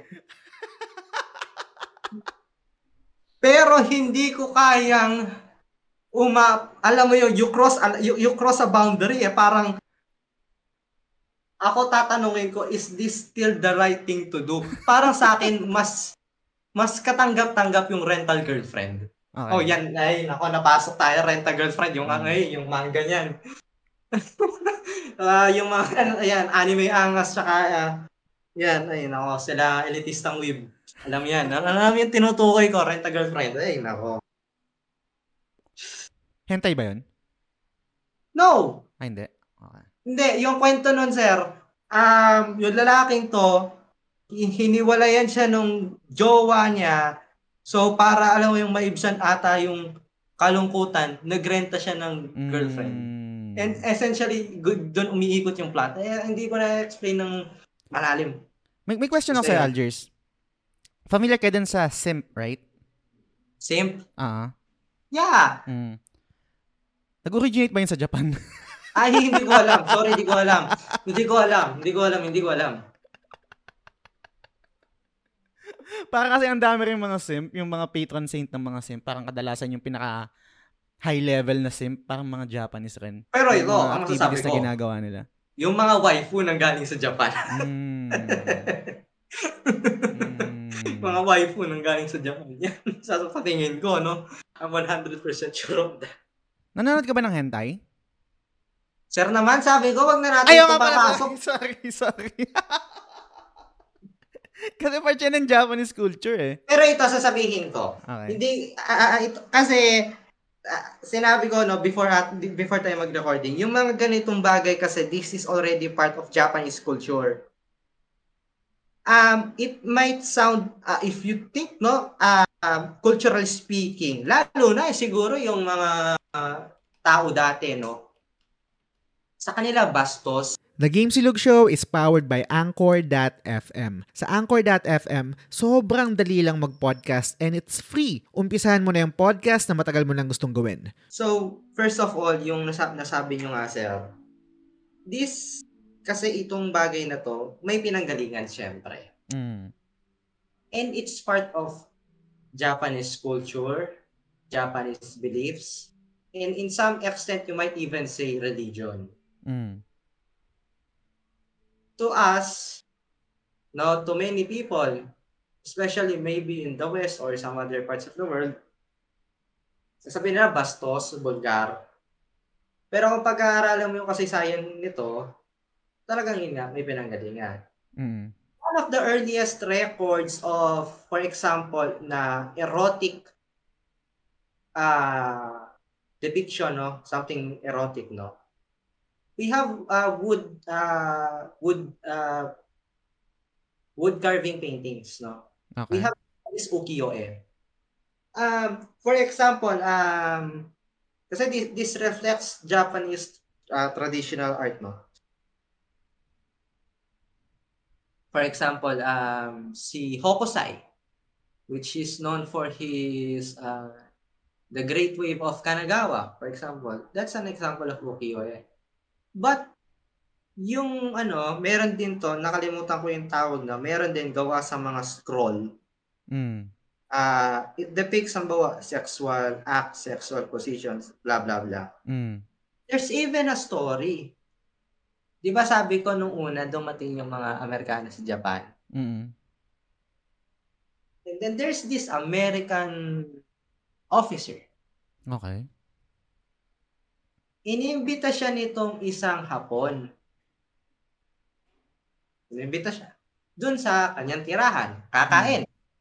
Tinanggap naman nung Amerikano. Pero, nung pagpasok niya, may nakita siya. Okay. Carving painting ng isang sexual position or sexual act. Sabihin yan, ganyan. Mm. And then, syempre, iba yung values ng mga Hapon sa Amerikano. Lalo na nung panahon na yun, no? Mm. Yung West, yun, um, sa, sa- sabihin na natin ngayon, liberal na or ganyan. But nung panahon na yun, they're fairly conservative. Okay.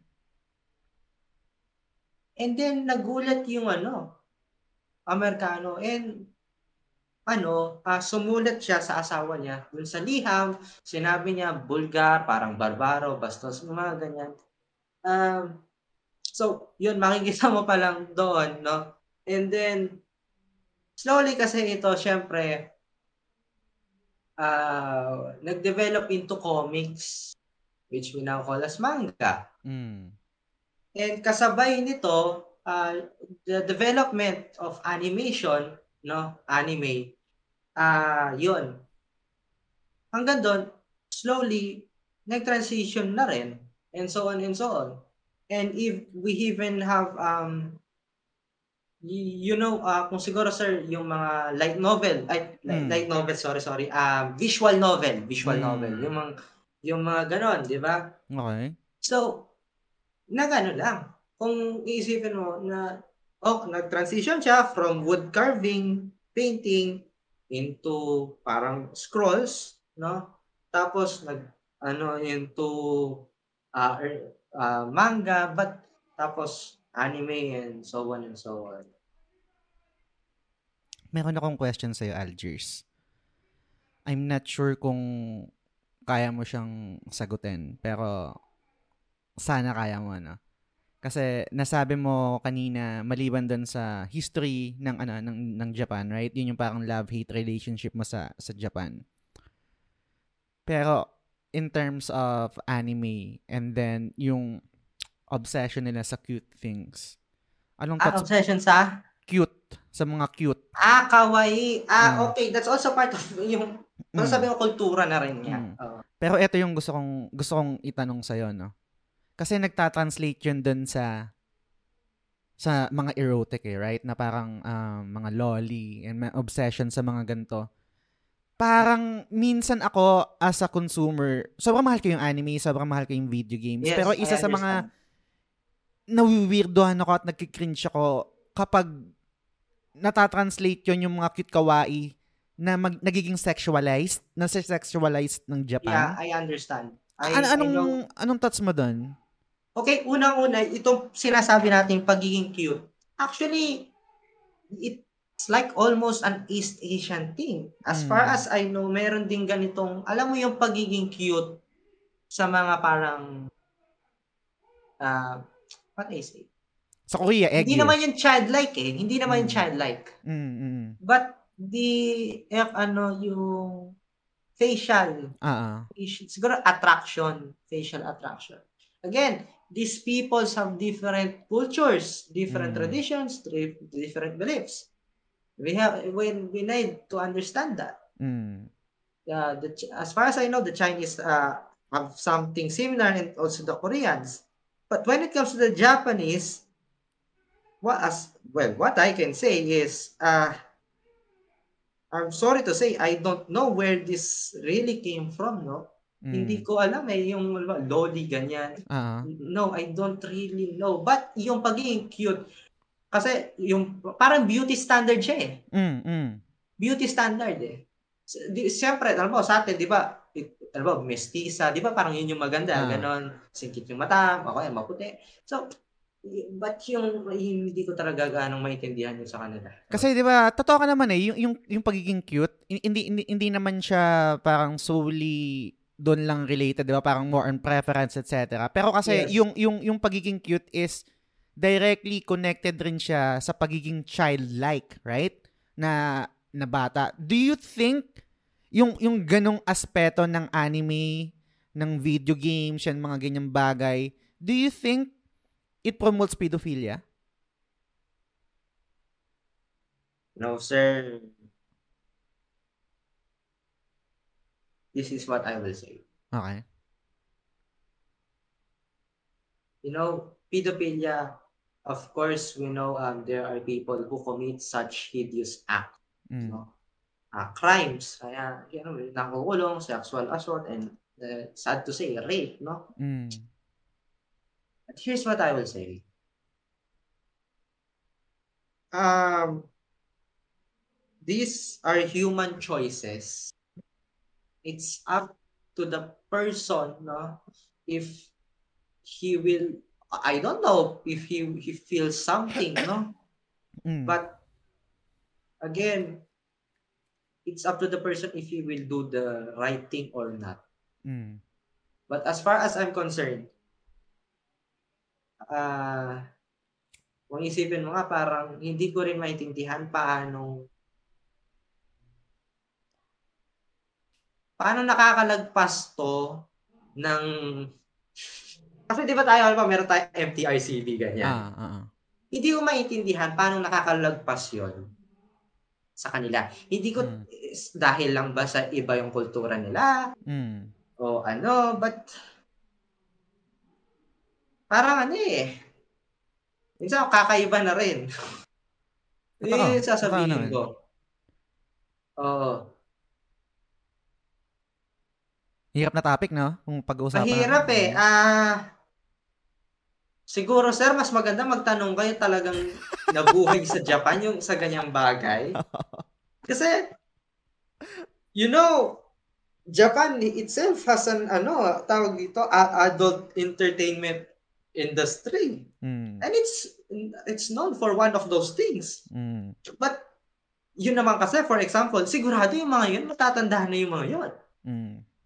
But just the depiction of, alam mo yung i-drawing, tapos ah, bata, tapos parang isi-sexualize mo. You know, deep in your conscious, uh, nakokonsensya ka na parang you will say to yourself, no, this is really wrong. Mm. But you don't understand why they do it. Mm. Totoo. Di ba?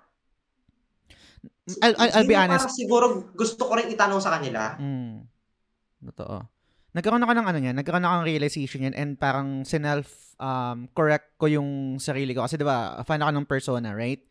Tapos lagi kong sinasabi na ang bias ko doon is si Futaba. Tapos naisip ko, bakit bias ko si Futaba? Hindi ba yun mali? Kasi as an adult, um, gusto ko yung, yung, kasi minor si Futaba that time eh. And um, gaya ng sabi mo, it's up to the person naman if you will act on it. Pero yung attraction na naibibigay doon sa mga users or sa mga consumers for the depic- depiction of this cute um, female, right? Kahit sabihin natin na adult na siya, di ba parang ang, ang, ang, ang dinidepict nila is cute, bata, childlike, yung expressions, etc.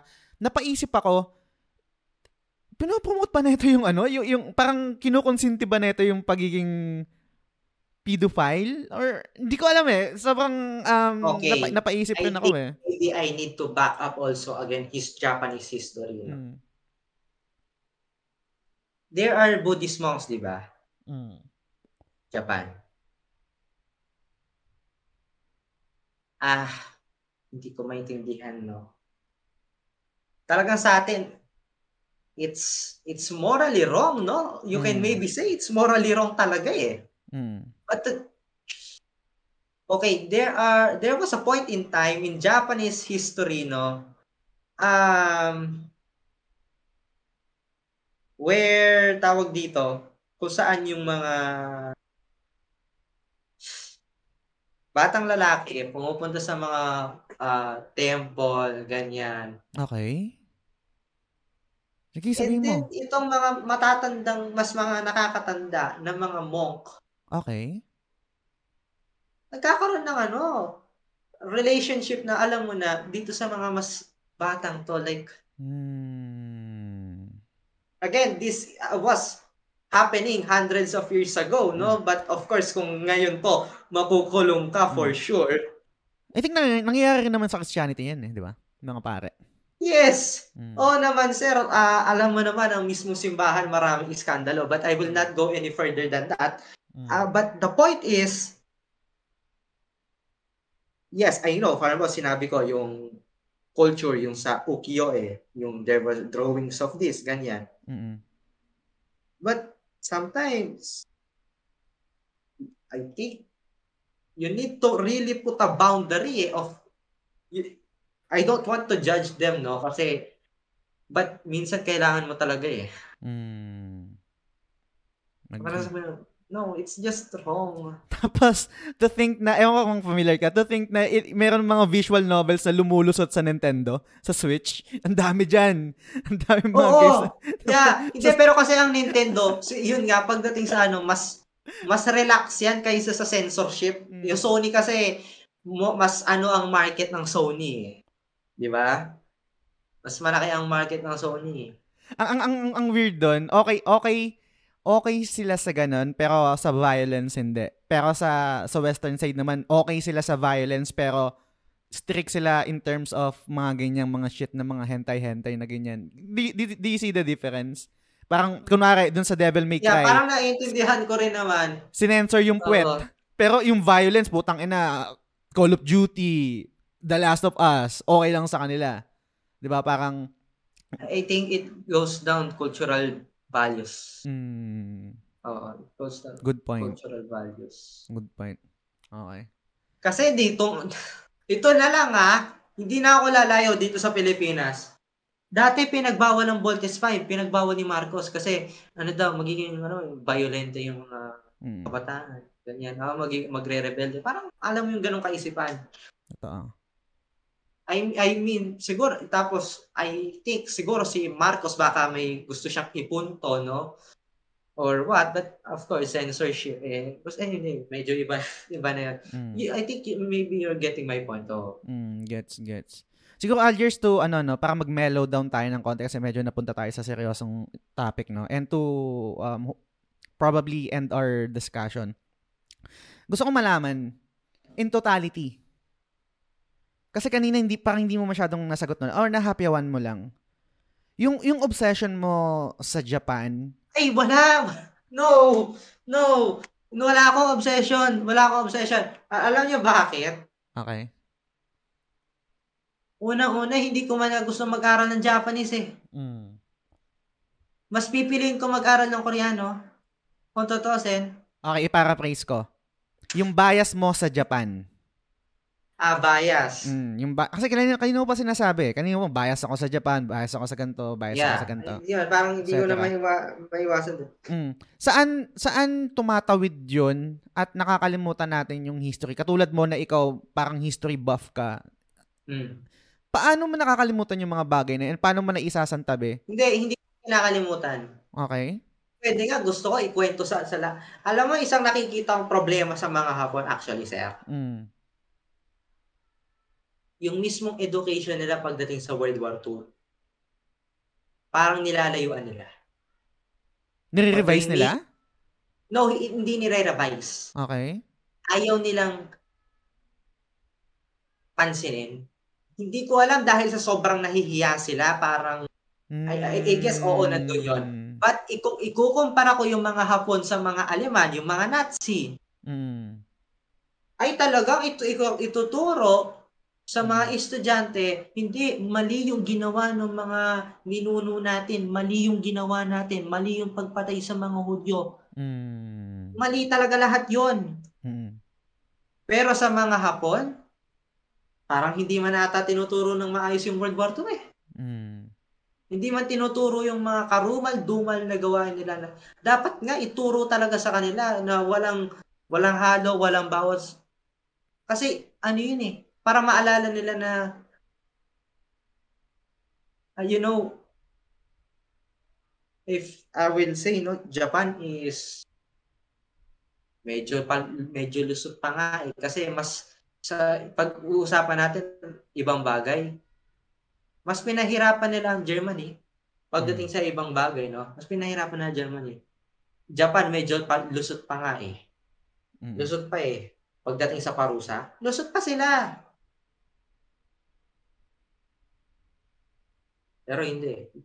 Kinakalimutan, parang kinakalimutan nila yung mga masamang ginawa nila. Yung isang bagay na kinakalungkot, no? kinakagalit yun. Hindi, Meron akong meron akong meron akong ibibigay sa na I think last talking point ko tapos ibabalik ko sa iyo to end our discussion no.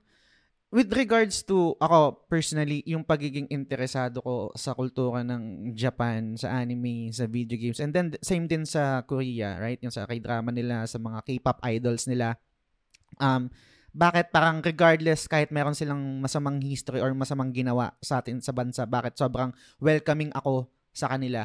Siguro kasi it far outweigh hindi eh, mali mali hindi if hindi far outweighs eh I think para siyang Jollibee um para siyang Chicken Joy for me lagi ko nabibigay Yeah. lagi ko nabibigay na example right alam kong unhealthy yung Chicken Joy pero ang sarap eh 'di ba Yeah. hindi hindi ko matais na hindi i-consume yung Chicken Joy kasi masarap siya eh. hindi ko kinakalimutan na na unhealthy yung Chicken Joy hindi ko rin kinakalimutan na merong mga nagawang masama yung Oo. yung Japan sa sa atin sa sa Pinas and yung dark history nila pero besides that, yung napoproduce kasi nila na produkto, maganda, Yun nga maganda kasi, kasi. talaga eh. 'Di ba? Ah, kung iisipin mo, sir, ni-rebrand nila sarili nila. Mm. Rebranding. Rebranding. Mm. Kasi hanggang ngayon nga, actually, yung mga Korean kasi, sa mga, yung mga Korean, kaya ang bawa, galit sila hanggang ngayon marami, marami sa mga Hapon. Mm. Kasi, kung ikukumpara mo sa mga nasakop nila, sila yung pinaka nagdusa. Mm. 35 years from 1910 to 1945 nasa hawak sila ng mga Hapon. Tapos sila rin yung mga Hapon din yung naging dahilan kung bakit sila nahati. Alam mo bakit sila nahati? Ito sasabihin ko na. Kasi inoccupy ng mga Soviet yung norte. Mm. Inoccupy ng mga Amerikano yung ano, yung ano, yung Timog. Which in fact, hindi naman mangyayari yun kung hindi nila unang-unat sinakop yung ano, Korea. Mm. So, pinaka, walang buisit na gawa, ginawa yun ng ano, Japan masasabi ko sa kasaysayan ng tao, isa pinaka nakakapwisit na ginawa nila. Dahil sa inyo yung, yung lahing to na hati. Mm. Na kung hindi nyo lang sana sinako, baka iisang bansa pa rin sila. Nakakalungkot, no? Hanggang ngayon eh, kasi ganun pa rin eh. Tayo kasi 3 years lang eh. Kaya ay siguro yung mga ano, yung mga mas nakakatanda sa atin sir, ah naalala pa nila Mm. na yung panahon na po, ganyan. Pero iba yung 3 years sa 35 years. Laki ng difference nun. Tagal. Malaking difference yan. That's yung 3 years, 3 years old ka lang. Yung 35 years, maybe that's a lifetime. Mm. Totoo. Sa iba, that's a lifetime. Yung formative years mo, di ba? Tapos lumaki ka sa ganun. Oh my God. Kasi yung lolo ko, Mm. pinanganak 1942. Kailan Okay. umatake ang, kailan nandito, nandito ang Hapon?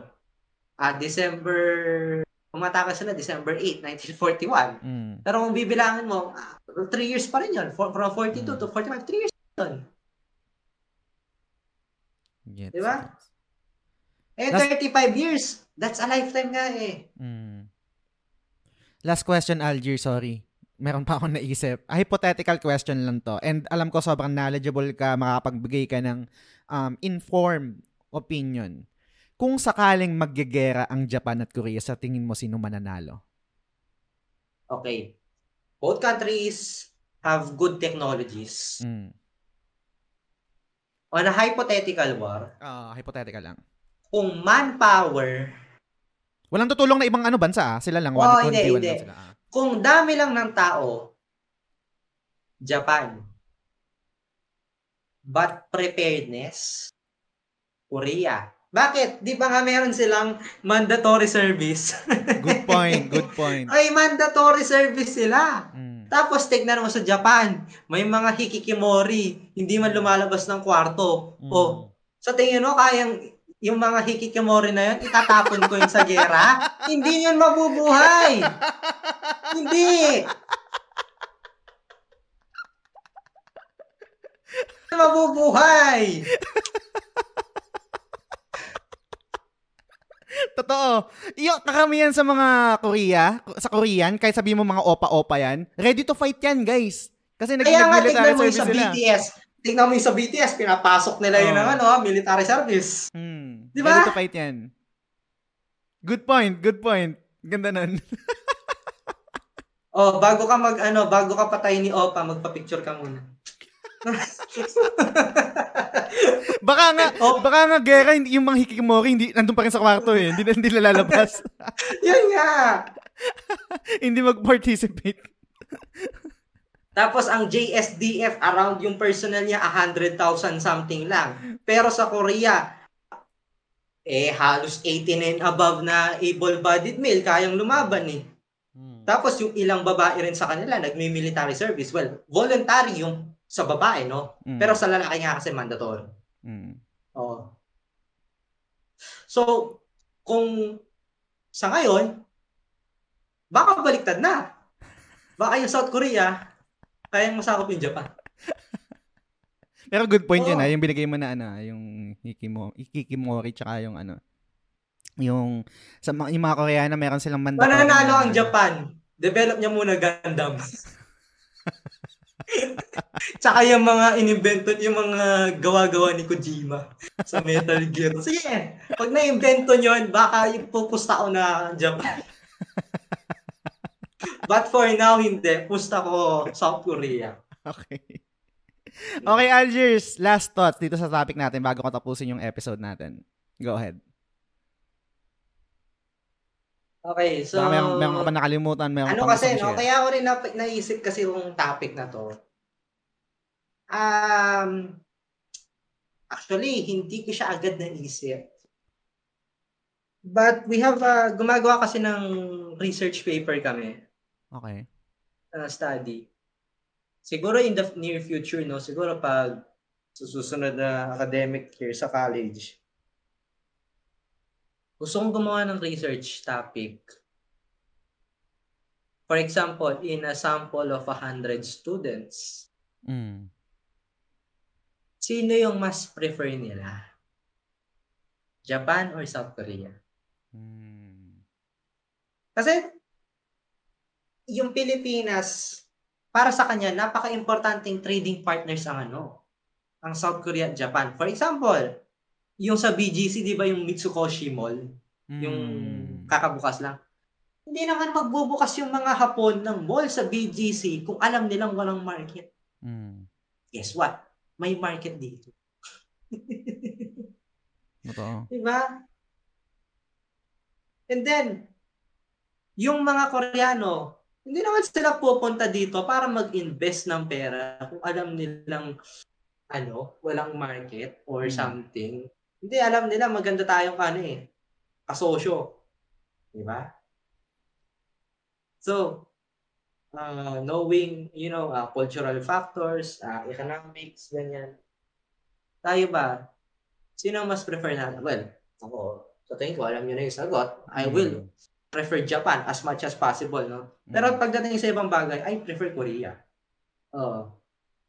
Pero ikaw, sir, if tatanungin kita, ah, after all we've spoken about, sino yung mas pre- prefer mo? Japan ako. All the way. Japan ka? Ah, Japan, all the way. Na-experience ko na Ewan kasi ko yung no? Korea. Na-experience ko na ko Korea. rin, Mm. parang, ewan ko, siguro sa akin lang, no? personal experience. Parang napansin ko, yung mga babae, parang mas, ano, mas leaning towards Korea. Okay. And then yung mga lalaki, baka parang mas leaning towards Japan. Ewan Meron ko, ako parang naka- opinion ko lang. Meron ako nakalimutan na banggitin. Sorry, disclaimer lang, no? Sa ngayon yun ah. Sa ngayon, yun yung gusto kong mangyari. Eh, yun yung mas pre- preferred ko is yung Japan. Pero I'm not sure kung magbabago yung opinion ko kapag tumira na ako doon at ma- matapos na yung honeymoon Yeah. stage. Diba? iba- kasi iba talaga yung ano eh. Totoo naman yan eh. Iba yung tumira ka sa ganitong bansa. Kasi Mm. malay mo, pumunta ka, tumira ka dyan, tapos nakaranas ka ng racism. Mm. Di ba? Sa ngayon kasi Yung parang eh. mythic, sa ngayon parang for me mythical place pa rin yung Japan eh sa akin eh. Oo, Diba? parang ano eh, parang, alam mo, parang promised land. Oo, oo, oo, totoo. Di ba? Parang, parang ganun sa atin siguro eh. Mm. But, ako no, um, hindi man ako nakatira doon, pero yung kaibigan ko sa Japan, Mm-mm. Kwentuhan niya ako ng ano, mga nararanasan niya. Oo. Kasi, siya ano eh, mixed blood. Japanese, tsaka ah, Filipino. Oo. Yun. Pero siya mismo, parang, kung isip, sa mga kwento niya sa akin, nakaranas siya ng racism. Mm-mm. Oo. Dahil half siya, no? Parang dahil kay la, Ah. hayong lahi. So, Japinoy. oo. So, yun, nakakalungkot na bagay. Gets, gets. Yung masawa. So, yun, guys. Um, yun yung discussion namin ni Algiers. If you have any thoughts, um, comment, violent reaction, feel free to mes- message the Game Silog Show or pwede rin sa Discord. Nalagay ko na, nalagay ko na lang yung link sa description ng episode na to. Last na, Algiers, before we end our discussion, our episode. Anything Yeah, to so- promote, shout out? Go ahead. Ah, mga sinabi ko, no? Kung ano, kung may galit kayo sa akin, please wag naman sana. Malay nyo, nagkamali ako sa isa ko sa iba kong sinabi, please. Ano lang siguro, pag pinost ni sir, ah, correct me if I'm wrong sa ibang nasabi ko. Ah, ganyan. ah. Ayan, tsaka, ah, yun, dahil, ah, recording kasi tayo. Hmm. Ano, ah, so, advance Merry Christmas na rin, sir. Saka, Happy New Year. Advance Merry Christmas din sa lahat ng listeners. Ewan ko kung kailan nyo mapapakinggan to, mapost. Tapos, ah, yun. Um, shout out na rin dun sa tropa ko sa Japan. Si, si Miko, pre. Yan. Tapos, ah, yung mga tropa ko rito. Yan, shout out din sa inyo. Sila, ah, Kenneth, yan. Ayan. Yun. Ah, Yun. Tapos, sino pa? Yun yung kaibigan, yung mga kaibigan ko sa Canada, si Dexter, si Tonton, tapos sa Italia, si Mac. Mac, Mac. Yan, so, shoutout sa inyo mga pare. Thank you, thank you. Yun. Shoutout kay shoutout sa inyo guys sa lahat ng mga tropa ni Algiers and gusto ko magpasalamat sa iyo Algiers. I'm always excited to talk to you kasi um nabibigyan mo ng ako nadami kong natututunan sa iyo kasi syempre ikaw um inaaral mo siya ngayon tapos yung yung perspective mo is totally different or meron kang naiaambag na wala ako. So thank you. Thank you sa laging um pagbigay ng mga magagandang topic and um, discussion. And again, thank you rin. Gusto ko mag-thank you sa'yo sa always pag-support sa The Game Silog Show. Sobrang laking tulong nun. And sa inyo rin guys, kung gusto nyo supportan yung The Game Silog Show, pwede kayong um, mag-follow sa Facebook page, sa Instagram, sa YouTube channel and sa Spotify. And if you have, um, let's say, extra money, um, gusto nyo supportan yung The Game Silog Show sa content na ginagawa ko, pwede kayong mag-subscribe. Ano yung perks nun? Um, exclusive na GC, name nyo sa lahat ng content na ginagawa ko at etong exclusive na one-on-one episode with you guys, secret level. Ang pinagkaiba nito sa ginagawa namin ni DP1 ay topic nyo yung masusunod doon. So, yun. Merry Christmas din sa inyo guys. Happy New Year. Sana masaya kayo. And kita kits. Maraming maraming salamat sa pakikinig. Hanggang sa susunod na episode ulit. Bye!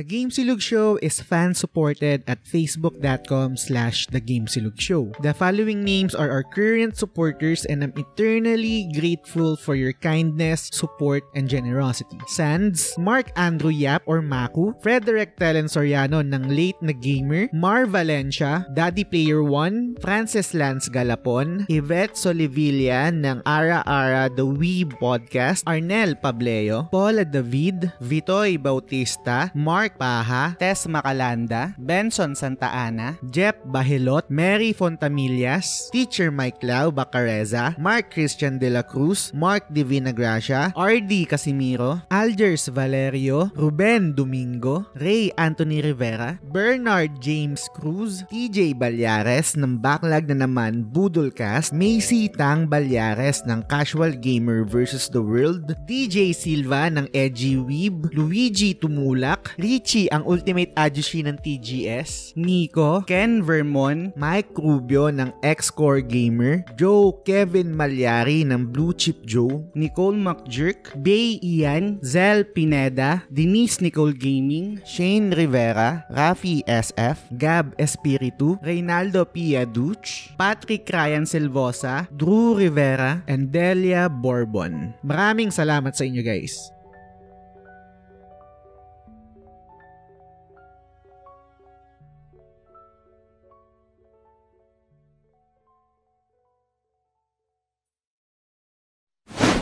The Game Silog Show.